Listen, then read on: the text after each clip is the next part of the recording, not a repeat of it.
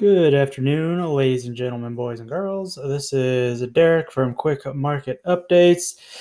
Apologies for the slight tardiness. We are roughly 90 minutes after the close. Of course, today is July 15th, 2021. And today was a really ugly, really choppy and sloppy day. We had the SPY finish about 0.34% lower. The Qs around 0.7% lower, and the Dow finished about 0.15% higher. But, overall, it was very, very ugly today as the market really struggled to find a direction one way or the other. We did have the Q in a little bit more of a downtrend. We had a couple lower highs, lower lows, but there wasn't really any significant signs of the market moving one way or the other, and definitely made it a little tricky today in terms of taking, some intraday trades. We did have a Citigroup workout for us earlier in the day, which was nice, but that whippiness caught up to us and we were stopped out of SPCE and SCPL. So day trades today were in the red, but that is part of the game. No big deal there. We will move on, get over it, and come back tomorrow ready to go. Bitcoin is living on the edge. It's right now at 31,700, which is about $1,000 to $1,700. Off of the extreme bottoms of the pivot of that big level of support. If we see like a big slide overnight for Bitcoin, then we could really be in some trouble if we break those supports. We'll definitely get into the 20,000s, mid 20,000s. So hopefully it doesn't come to that, but you just never know what Bitcoin and the crypto market is going to do because it never sleeps and it's always going around the clock. But hopefully we see a nice bounce here and start heading back up into the mid-high 30,000s. But that, of course, remains to be seen. And, unfortunately as well, the crypto market as a whole is definitely being dragged down just a little bit with Bitcoin falling. Those two, the crypto market and Bitcoin, tend to move in tandem with each other, although, it's not always the same sort of movement. Most of the time, it is most certainly the same sort of movement, right? So if we have movement in Bitcoin, then the crypto market should look, look decent as well. We did actually just earlier today have Jack from, Square and Twitter say that Square is working on a new platform that utilizes Bitcoin for a payment system, which could be good news for Bitcoin, especially if it gets up and running. But that is still a pretty early stage development. They don't even have a name for this new platform yet. So, nothing to get too super excited about just yet, but we'll definitely be keeping an eye on that to see what goes on there and how it affects the Bitcoin market. We had the utilities sector of the S&P actually have a pretty good day, up about 1.13%, which is most certainly, a market beat. With financials do okay. They were really rallying in the morning, but at about noon exactly, it had a pretty big slide for the next couple hours. Recovered a little bit for the next hour before close, next couple hours before close, but unfortunately was not able to rally up to that high that it set earlier today. It finished about 0.33% higher.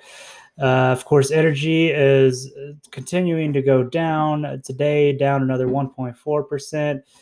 And the question still remains, is this just temporary FUD because of, talk from the EU and China? Of course, talk is cheap, right? So it doesn't necessarily mean much. Or is it the sign of a, green revolution, right? Is it the sign of, these renewable energy sources really starting to take hold in the energy market, because of course the energy sector right now is largely fossil fuel and petroleum based.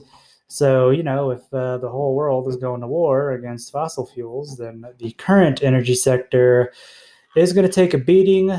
You know, it's going to adapt over time and, you know, definitely come back.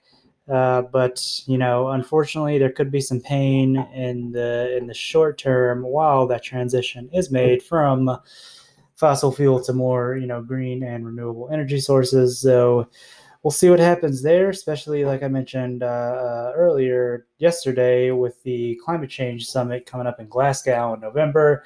That's a ways away, but it'll be interesting to see if any, you know, major developments sort of come out of that. So we're not going to worry too much about that just yet. We still got a couple months before November rolls around. We had the Russell 2000, which of course tracks those smaller cap stocks, moving lower today as well, down about 0.57%. So, you know, it's overall a pretty down day for the market, which, you know, it's hard to say that the markets are going to go much higher. Right, they might set higher highs every now and then, record highs, but I mean, they're just so overextended. I mean, if you look at the 3-month chart, it's insane. Or even if you look at the yearly chart, I mean, it's just up, right? There were a few pullbacks, but they were, you know, within a week or two, pretty immediately nullified. So, you know, it's only a matter of time before there's some sort of correction in the market, because that's how it's always gone in history. Nothing goes up forever without coming back down eventually. Over the long run, sure, you know, it does go up, but you can't escape those corrections, right? Those large drops. Of course, if we were to have another catalyst event, then that could definitely speed up the process. Otherwise, it might sneak up on us a little bit. But if you ask Jerome Powell, this is all just kind of temporary, and he's expecting inflation to push, you know, keep pushing up a little bit as people get back into the swing of things and get out again. But he's expecting that later in the year, it will start to temper off and moderate itself a little bit. So, you know, it sounds like he's thinking a less crash, more just kind of, you know, stagflation, if you will, just kind of hanging out around where we are now for a bit. But, you know, of course, at this point, it's really all just speculation. So we'll have to wait and see over the next, you know, few weeks if there are any indicators that, you know, a pretty significant pullback or correction is coming up. But with all the money being pumped into the economy right now and all of the consumers coming back out in full force, spending money on businesses left and right, in every sector, just about, you know, I can't really see us having too much of a correction just yet until we kind of get all that out of our system. But, you know, of course, if I knew for sure what was going to happen, I would quickly become the richest person on the planet in history, right? So it's all just speculation for now. All we can really do is look at the charts, look for indicators, and, you know, go from there after we develop our market bias to kind of see where we're at. So that just about does it for us today. Hopefully you were able to, you know, make some money today with all the whippiness and the craziness. But if not, there's always tomorrow. So it's all good. Enjoy the rest of your nights. And we'll be back after it tomorrow. And we will see you at the open.